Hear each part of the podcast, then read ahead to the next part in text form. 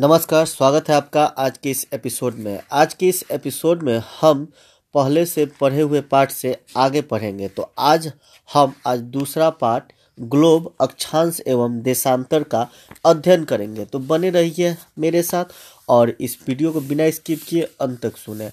उम्मीद है कि आपको पहले के पाठ जिसका आपने अध्ययन किया था, उसमें अच्छी खासी आपको अध्ययन से लाभ हुआ होगा। तो अब शुरू करते हैं। आज का ये पाठ जो है, वो एन के सिक्स स्टैंडर्ड के ज्योग्राफी बुक पर आधारित है। पाठ का नाम है ग्लोब और ग्लोब अक्षांश एवं देशांतर। दोस्तों, बता दें कि हमारी जो पृथ्वी है, गोलाकार नहीं है। यह जो है, वो उत्तर एवं दक्षिण ध्रुवों पर थोड़ी चपटी और मध्य में थोड़ी उभरी हुई है। अब दोस्तों इस प्रकार के आकृतियों को क्या कहते हैं, मैंने आपको पहले ही पाठ में बताया हुआ है। इसके पहले के एपिसोड में इस आकृति को हम भू आब कहते हैं। उम्मीद है आपको ये याद होगा।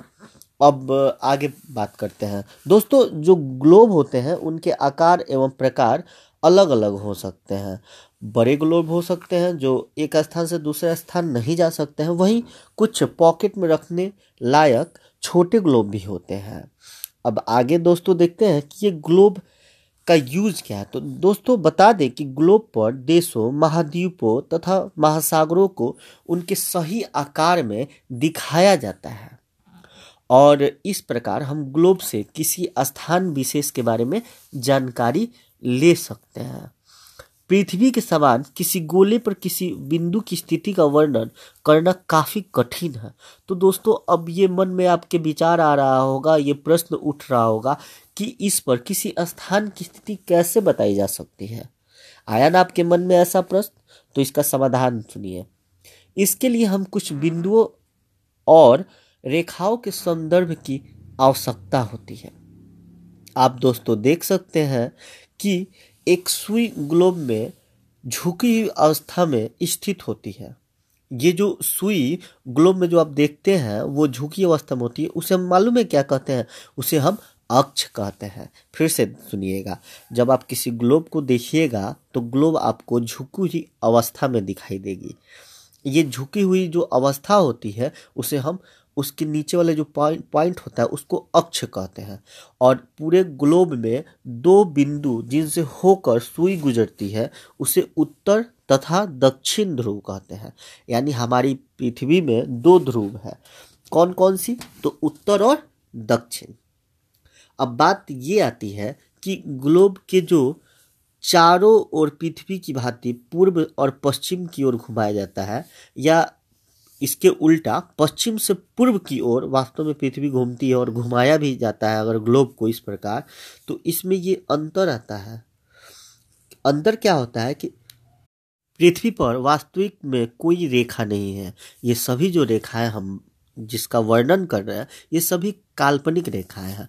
और ये काल्पनिक रेखा पूरे पृथ्वी को, जो कि ग्लोब है एक तरह से अभी तो हम बात कर रहे हैं ग्लोब की जो पृथ्वी की एक प्रतिकृति है, को दो बराबर भागों में बांटती है। और इस प्रकार ये जो बराबर भाग में जहाँ से पृथ्वी बटती है, उसे हम विश्वत वृत्त कहते हैं। और पृथ्वी के उत्तर में स्थित आधे भाग को उत्तरी गोलार्ध और उसके शेष भाग जो है दक्षिण हिस्से के आधे भाग को दक्षिण गोलार्ध के नाम से जानते हैं। ये जो दोनों गोलार्ध है, वो आपस में बिल्कुल बराबर बराबर होता है। इस प्रकार विश्वत वृत्त पृथ्वी पर एक काल्पनिक वृत्त बनाती है और यह पृथ्वी के विभिन्न स्थानों की स्थिति बताने का सबसे महत्वपूर्ण संदर्भ बिंदु है। तो दोस्तों, आपने देखा कि किस प्रकार पृथ्वी को काल्पनिक रेखाओं के द्वारा बांटा जा रहा है, जिससे कि हमें पृथ्वी का अध्ययन करने में आसानी हो और हम जान सकें। इसमें आपने क्या पढ़ा कि जो पृथ्वी को हम बीच से बांटते हैं तो क्या बनता है? विश्वत वृत्त बनता है। और ये क्या करता है? तो हमारी पृथ्वी को उत्तरी और दक्षिणी गोलार्ध में विभाजित करता है। अब हम आगे की बात करते हैं। जो विश्वत वृत्त है, वो ध्रुवों तक सभी समानांतर वृत्तों को जो विश्वत वृत्त से ध्रुवों तक मतलब कि उसके दक्षिणी गोलार्ध और जो मतलब दक्षिणी गोलार्ध कहिए, गोलार्ध का जो ध्रुव है, यानी दक्षिणी ध्रुव और उत्तरी ध्रुव के बीच में जितनी भी समानांतर वृत्तें आती हैं, सभी को हम अक्षांश रेखाएँ कहते हैं। अक्षांश जो है, उसको अंश में मापा जाता है। अब दोस्तों, इसके लिए आप देख सकते हैं कि जो हमारी पृथ्वी है, उसको हम पश्चिम से पूर्व की ओर जब घुमाते हैं, या वो घूमती है, पृथ्वी तो नहीं मतलब प्रतिकृति। यहाँ मेरे कहने का अर्थ है, जब भी मैं ये पृथ्वी कहूँ, या ग्लोब कहूँ तो दोनों एक दूसरे के प्रतिकृति है तो उस सेंस में इसको लिया जाए। तो जो अक्षांश है, वो क्या है? तो वो है जो वृत्त है जो दक्षिणी ध्रुव और उत्तरी ध्रुव के बीच में जितनी भी समानांतर जो वृत्त रेखाएँ हैं, जो काल्पनिक है, वो सभी अक्षांश कहलाती है। विश्वत वृत्त शून्य अक्ष, अक्षांश को दर्शाता है। चूँकि विश्वत वृत्त के दोनों तरफ़ ध्रुवों के बीच की दूरी पृथ्वी के चारों ओर के वृत्त की एक चौथाई है, अतः इसका माप 360 डिग्री के अंश एक बटा चार, यानी कि 90 अंश होता है। इस प्रकार 90 अंश उत्तरी अक्षांश उत्तर ध्रुव को दर्शाता है। वहीं 90 डिग्री दक्षिणी अक्षांश दक्षिण ध्रुव को दर्शाता है।